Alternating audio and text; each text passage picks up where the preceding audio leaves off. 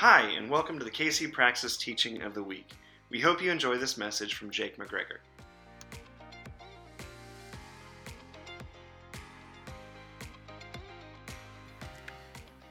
All right, you guys, welcome to the Kingdom Community Podcast. Uh, this is actually Monday, August 22nd, and I'm actually re recording the teaching from last night. Uh, we had a great night, had a baptism, um, lots of good stuff. It was just a, an amazing night at Kingdom Community. Um, but we didn't have it live streamed. And a part of the reason for that is that our longtime live stream coordinator, live stream director, Daniel Unterholzner, uh, has finally had his prayers answered and found a job. And so he's moved to Louisiana. Um, we've been praying for this for a long time. And it's funny when you pray for someone. Uh, who you really love and respect and need to leave, and God answers that prayer, you're kind of left with, okay, what now? Um, and so, if you know of anybody that wants to jump in and help us with some of our audio visual, specifically some of our live stream, we would greatly appreciate it. Um, but for right now, I think this is kind of the way we're going to do it: is we're just going to record this as a podcast, um, and hopefully those of you guys who weren't able to make it can get something out of it. Uh, so again, last night we had a baptism. It was really great. Uh, Gabby Padilla, who's been a long time part of the 180, um, and I say long time, I mean it like legitimately. Her older brother was one of the first kids to ever come to the 180, and I can remember her mom coming around with little babies, and I think Gabby was legitimately one of those little babies. Um, and she now works for the 180. She's an intern with us. Um, she's been a part of Kingdom Community, and she got baptized last night. And so anytime there's a baptism that I'm going to be a part of, uh, I always remember in my mind this story out of the book of Acts in chapter 8. Uh, a really tender story where a man named Philip um, encounters an Ethiopian along a road in Israel. And this encounter is um, such that the Ethiopian is so taken with the story of Jesus as Philip shared it that he's like, Where's the first water? I need to get baptized. I need to do this right now. Um, and so originally I was headed again in a completely different direction with where I wanted to go with the teaching, but all week long I couldn't get this story out of my head. Um, and so I want to invite you to read this story with me. It's in the book of Acts in chapter 8. Grab your Bible, um, open it up, go there to the website on your smartphone, whatever you need to do. And I just want to read this story with you. And then I want to make a few observations about it because I think there's something really powerful here, not just about baptism, but about the way the church is in our world and the way God reaches us. Um, I think it's going to be worth your time. So, Acts chapter 8, uh, starting in verse 26. Says, Now an angel of the Lord said to Philip, Go south to the road, the desert road, that goes down from Jerusalem to Gaza. So he started out, and on his way he met an Ethiopian eunuch, an important official in charge of all the treasury of the Kandake, which means Queen of the Ethiopians. This man had gone to Jerusalem to worship, and on his way home he was sitting in his chariot reading the book of Isaiah the prophet. The Spirit told Philip, Go to that chariot and stay near it. Then Philip ran up to the chariot and heard the man reading Isaiah the prophet. Do you understand what you're reading? Philip asked. How can I, he said, unless someone explains it to me? So he invited Philip to come up and sit with him. This is just the passage of scripture that the eunuch was reading. He was like a sheep led to the slaughter, and a lamb before its shearer is silent. So he did not open his mouth. In his humiliation, he was deprived of justice. Who can speak of his descendants? For his life was taken from the earth. That's actually a quote from Isaiah 53. Verse 34 The eunuch asked Philip, Tell me, please, who is the prophet talking about, this prophet Isaiah, himself or someone else? Then Philip began with that very passage of scripture and told him the good news about Jesus. As they traveled along the road, they came to some water, and the eunuch said, Look, here is water. What can stand in the way of my being baptized? And he gave orders to stop the chariot. Then both Philip and the eunuch went down into the water, and Philip baptized him. When they came up out of the water, the Spirit of the Lord suddenly took Philip away, and the eunuch did not see him again, but went on his way rejoicing. Philip, however, appeared at Azotus and traveled about, preaching the gospel in all the towns until he reached Caesarea. Backpack fell just now. um, okay, beautiful passage of scripture, and I want to give you a little bit of background as to what's going on here. So, the story so far in the book of Acts has been about Jesus' followers basically working to tell people about what Jesus did. Okay, and they've been doing this in their homeland. Um, among their home culture of Israel. So these people, the Jewish people who lived in Israel, had long believed that a Messiah would come and bring redemption to the world. And so these early followers of Jesus, after the events of Jesus' life and death, are basically going around saying, "You guys, it happened. It ha- the Messiah came." And miracles are happening everywhere, and people are being healed, and bondage is being broken, hope is being given. I mean, beautiful things are happening. These are just wild, wild times. Uh, but the problem is that these religious people, especially their leaders, had completely missed the point of what happened with Jesus. They had come to believe that Messiah would come to bring redemption to their people, but like only their people, the Jews.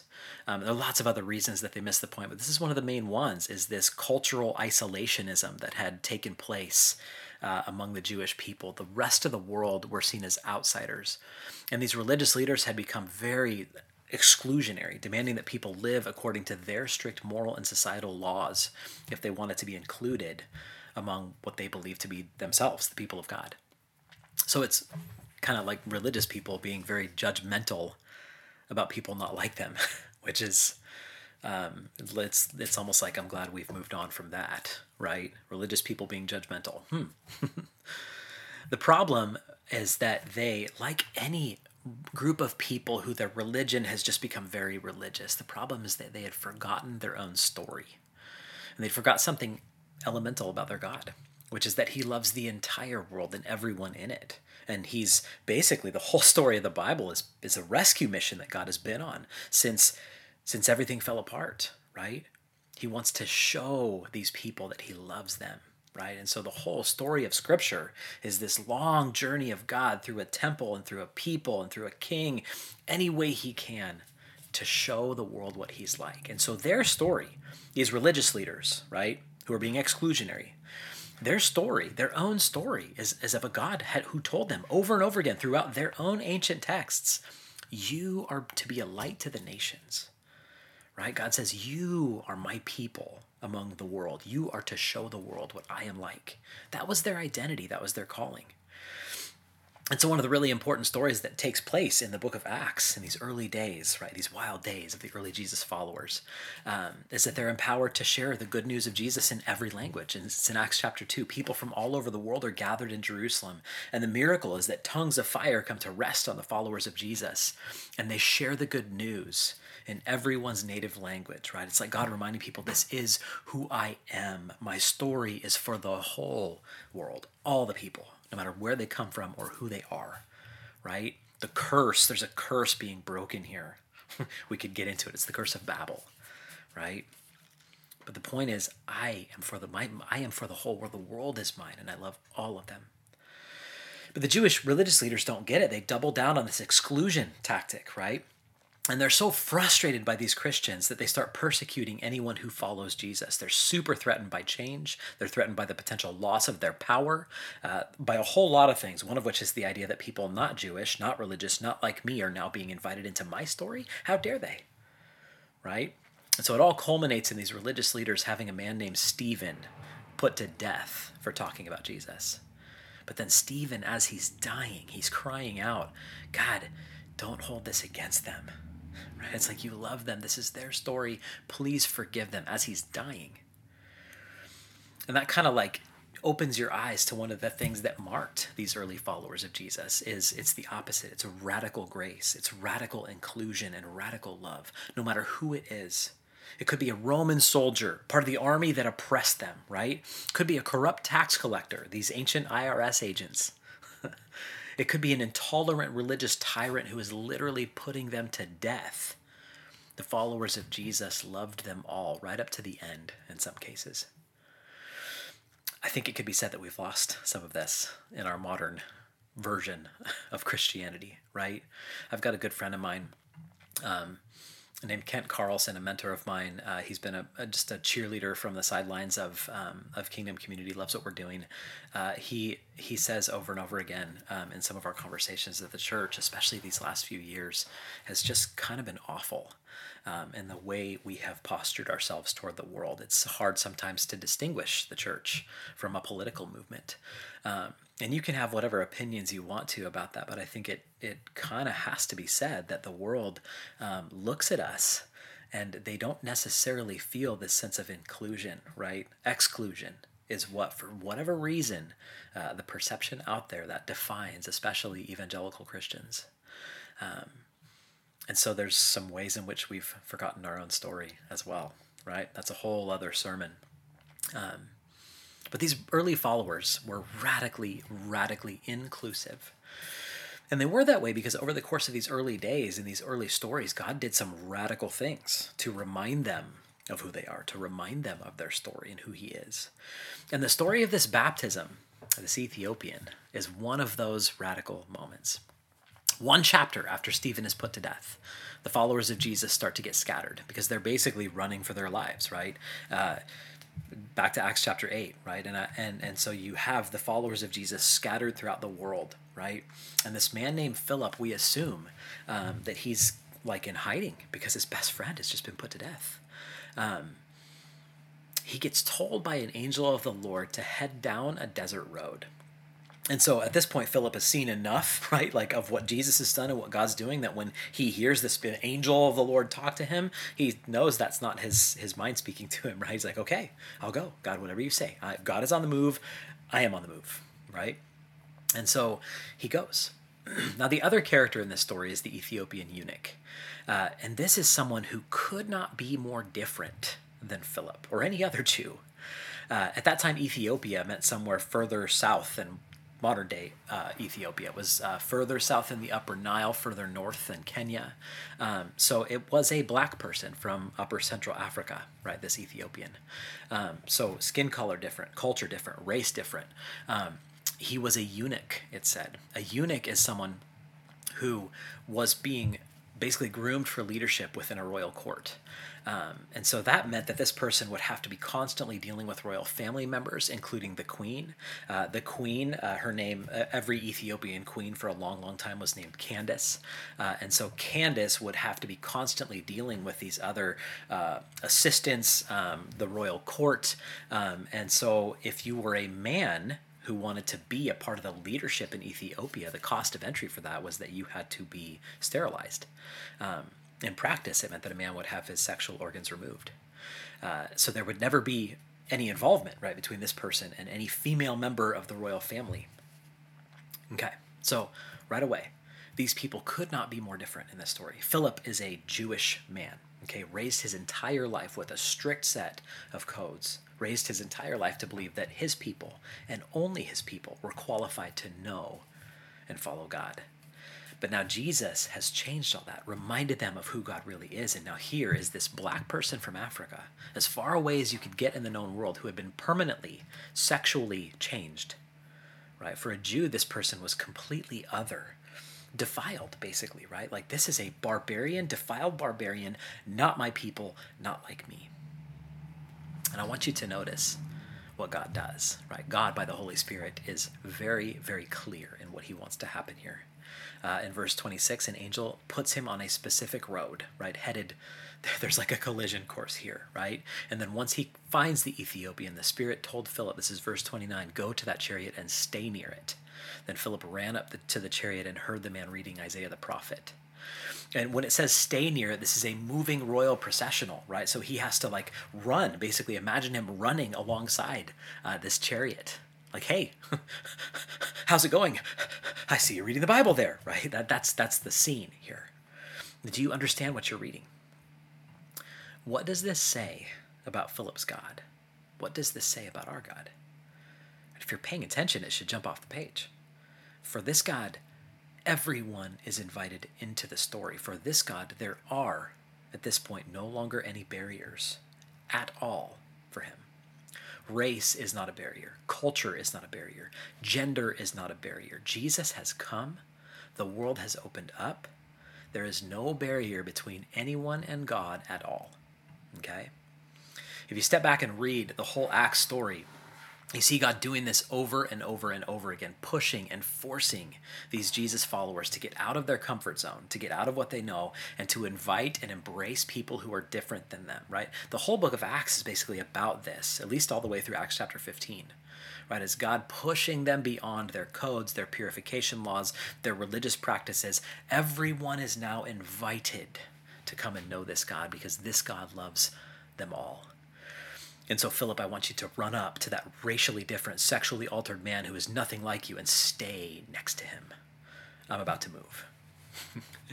you guys, this is something, again, it's like basic to our faith as Christians and something that we need to remember is that God is in the business of inviting people outside our own categories to come to know Him.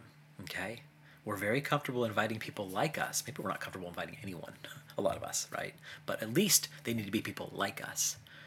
But the story in the book of Acts is God inviting people very outside, outsiders, outside their categories, not like me, to come to know him. And it is him doing it. And Philip, in the Philip story, he has no choice, right? Because it's God, like God's like, go there. And it's a command. Because the work of Jesus is to find us and reconcile and redeem all the world, no matter where and how he finds us. And just kind of as an aside, this brings up something else. One of the conceptions that people tend to have about religion in general, and that conception goes right to Christianity, is that this religion has a religious uh, figure, right? Some religious leader uh, that gave their followers a way to get to God. In Islam, you're given a strict set of rules to follow, right? In Buddhism, you're given an eightfold path, and the leader in that religion has given you this way to try to find or work your way toward God. Each and every major religion in the world does this, except one. Because in Jesus, we're not given a way to find God, we're given a God who comes and finds us. And there's a pivotal difference there, right? In Jesus, God finds us. He doesn't ask us to go find him. He doesn't ask us to change anything or fix anything or do anything differently or change our identity first, right? Or at all, really, in order to find him. He comes and finds us, no matter where or who we are. This story is about God finding this Ethiopian on a road. Right? Philip's just kind of an accessory here. God finds him right? And in Jesus, God came to find you and I. We don't find him, he finds us. Hugely important distinction there. Now, to me, the most important question that you have to ask of this text is why? Right? Why is this person so very out of place in the story, so very different from the usual suspects in the Bible up until now, Jews, okay? Why is this person in Israel reading the Isaiah scroll? What is going on with that? Right? This is a person who doesn't belong. Uh, and the author, Luke, is brilliant. He knows that this is an out of place figure, and uh, especially the first century readers would read this and go, wait a minute, one of these things is not like the other, right? What is he doing? Why is he reading our Bible? Um, what you realize immediately reading this is this is a person who's left his country hundreds, maybe more than a thousand miles away, and he's gone all the way to Jerusalem to worship at the Jewish temple. He's left his own religion, his own people to try and find something. Um, why? First, again, he's a eunuch, which in ancient cultures, almost all ancient cultures, but especially his, if everything landed right as a eunuch, it meant you were a person of enormous status. Um, I think sometimes we hear about a eunuch and hear about this person that's been castrated, and we think something horrible has happened to this person. And to the Jews, it was absolutely appalling.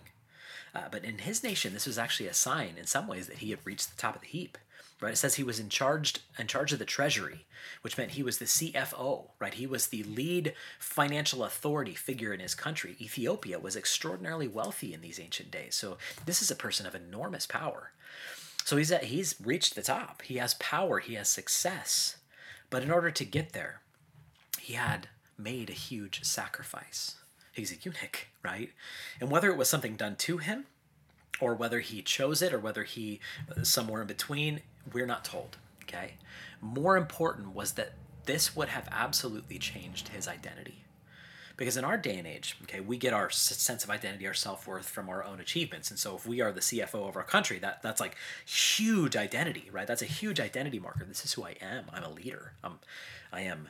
Uh, at this political power okay for so if we are in that place it's that's that's a huge identity marker but in this ancient time self-worth came not from achievement but from your family standing you only had honor, you only had pride if your family was known and, and was honorable. Okay, honor and standing was passed by blood from parents to children. There are remnants of this story in our world today, the royal families we have, like in England, um, or even some of just the families. Downton Abbey.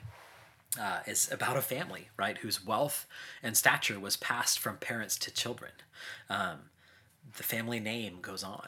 And in this ancient culture, this kind of honor was everything which is why this person, this Ethiopian, uh, who had to sexually alter himself, right? He did that because he wasn't, they didn't want him to taint the royal bloodline. So, on one hand, he has all this power, but on the other hand, he had to give the one thing away that would have allowed him to pass that nobility on. Think for a minute about how lonely that would be. He's different. He is an outsider. He has money, but no home. He has power, but no place. Even the possibility of family and connection of, and of being known and of being loved deeply, that was gone, right? Nothing, no legacy to pass on. So, this thousand mile journey that he's on, I think it's coming from a place of deep lostness, like deep internal crisis. This is why he's traveled a thousand miles. He's his own culture. He's left his own religion. He's left his because none of that could fill the void. The power and the prestige couldn't fill the void right? It would have taken him well over a year to go on this journey. So he's put his whole livelihood and connection to the royal family in jeopardy. Somebody might step in and take his job. So you have this first layer of this story, which is these cultural barriers, right? That that God is charging through. But then in this second layer, it's much more personal. It's a deeper level. I think it's something that we all understand, which is that void in the depths of our souls that we're all trying to fill, right? Where will we find that? So this man is on his way to the holy city. Drink a coffee here. I apologize. Some very sensitive microphone, so you're going to hear that. um, so this is what's going on: is this man is deeply lost. Okay. Um, now, just from the text, we know that his journey ended in despair. Because after arriving and leaving, he has the scroll of Isaiah and he still doesn't understand it. Nobody has taught him what it means. The reason why is because when he arrived to the temple, they would not have let him in. The Jewish temple and all of its worship was um, under the law of Moses. And the law of Moses had all of these rules about who could get into the temple and who couldn't. If you touched a dead animal, you couldn't get in. If you know, if, if you hadn't gone through this ritual purification uh, process, you couldn't get in. Uh, and we don't have time to go into the the reasons, all the reasons why. The temple was always meant to be a symbol, right? It's one of God's ways to get back to us, but it's a symbol to convey that God is holy. And so if someone wants to worship in the temple, they can't just walk in, right? They need to consecrate themselves to recognize uh, symbolically that they needed to be clean, something needed to be done to recognize their sin before a holy God. And a strict interpretation of these Mosaic rules meant that the Ethiopian eunuch would never be allowed in. Never. Because according to certain Jewish texts, this person would have been made permanently unclean which means that this man went to all this trouble, traveled untold miles through untold dangers to be excluded, to be left out. He was looking for an embrace and he was excluded. I mean, can you even imagine? And I wonder, I wonder, right?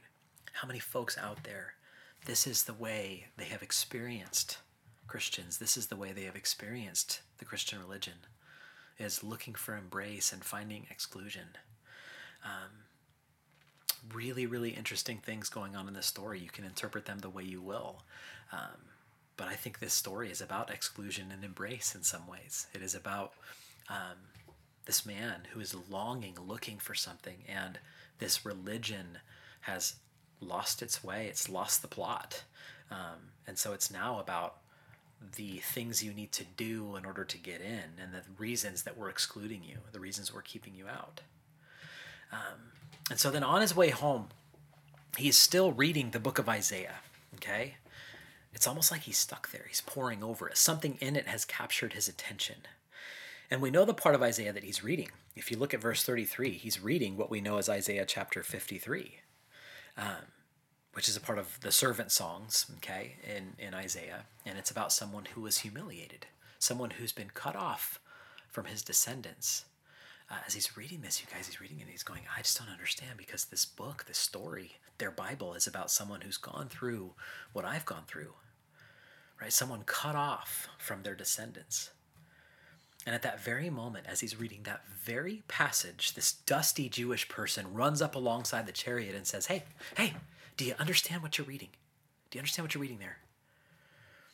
Now let's just assume, right? Philip climbs up into the chariot and begins to explain it to him. And let's just assume that where it says that he began from that very passage of scripture to talk about Jesus, that's literal. He began there and just kept reading that passage of scripture. A few paragraphs later, Philip and this eunuch would have come to this verse that says, Come to the water, all who are thirsty, and drink. And then a couple paragraphs after that, he would have read these words out of Isaiah 55. This is Isaiah 55 3. It says, And now let no eunuch complain, I am only a dry tree. For this is what the Lord says to the eunuchs who keep my Sabbaths, who choose what pleases me and hold fast to my covenant. To them I will give within my temple and its walls a memorial and a name better than sons and daughters. I will give them an everlasting name that will endure forever he's reading and he's going, This God actually will invite you into his temple. The temple will be made available to you, right? That is in this book. This God can give you, it says, an identity better than sons and daughters, right? An identity that, tr- that transcends family, an identity and a name that will endure forever. The suffering servant in these passages, the one who makes all this possible. Now I want you to imagine Philip explaining this and realizing this is what he's reading. And he's going, Listen, my Ethiopian friend, the suffering servant here, this is none other than Jesus Christ. He became the lamb who was slain. He became a leper for the lepers, right? He went to the very depths of our humanity and became like one of us all of the depression and struggle and anxiety and everything else we feel and go through so that He could invite us to something better, something good, something that lasts. He experienced the ultimate exclusion. Right? He went to the cross so that we all of us could be included. And when he went to that cross, my God, my God, why have you forsaken me? The ultimate cosmic exclusion. He experienced that. He's gone farther away than any of us ever could so that we could come close and draw close to this God and be included in his family right? And given a brand new life and become brand new creations with a new inheritance. you guys, it's no wonder this person who was once so lost and he's reading this and he's hearing this about this God, it's no wonder that he found the first water he could so that he could go and be baptized.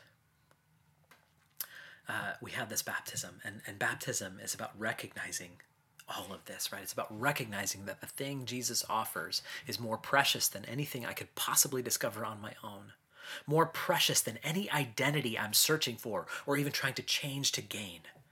More worthy this Jesus is than any of my other pursuits, more valuable than money, more fulfilling than respect. Right? Baptism is our way of saying, I'm leaving all of those pursuits that led me nowhere. I'm leaving them in the past right? All those ways that i've missed the mark and that's all the word sin means is the ways i've missed the mark the ways i was after something that would not last. I'm leaving that in the past. I'm going into this water and i'm washing away my former idea of what defined me. I'm washing away my sin right? I'm washing away the things that i thought made me valuable all the struggle and the broken ways of trying to find my identity in something else. I have now found what i'm looking for in jesus because in Jesus, I found someone who knows who I am, who knows me inside and out. In Jesus, I found someone who, far from demanding that I work harder to find him, he comes and finds me exactly where I am. In Jesus, I found someone who, instead of reminding me that my suffering is somehow my own fault, I chose this, right? Jesus doesn't say that. He comes and he walks and he suffers with me. He feels deeply the pain and the doubt that I feel, right? Walks with me and weeps with me and then invites me to hope in something new. Hope instead of despair, inclusion instead of exclusion, worthiness and security in His arms. When someone's baptized, they're announcing before everyone that they are a brand new creation. I am leaving behind my former life, right? Buried in the likeness of his death and raised in the likeness of his eternal, abundant life. This is what we this is why we do this whole baptism thing, right? And I think this story captures it brilliantly. Now to wrap up, I just want to challenge you, okay, just a little bit. Because hopefully as you're listening to this, it stirs something up in you, right? For some people it's going to stir up longings, right? Like I feel that gap. I feel that hole. I've been trying to discern what's happening out there in our culture. I've been trying to discern this this heavy search for identity that's going on out there, right? In all the shapes and the forms that it takes, right? A political identity, a gender identity, whatever it is. And I feel that and I'm watching it happen. Maybe it's happening in you. Maybe it's happening in someone you know or love, right?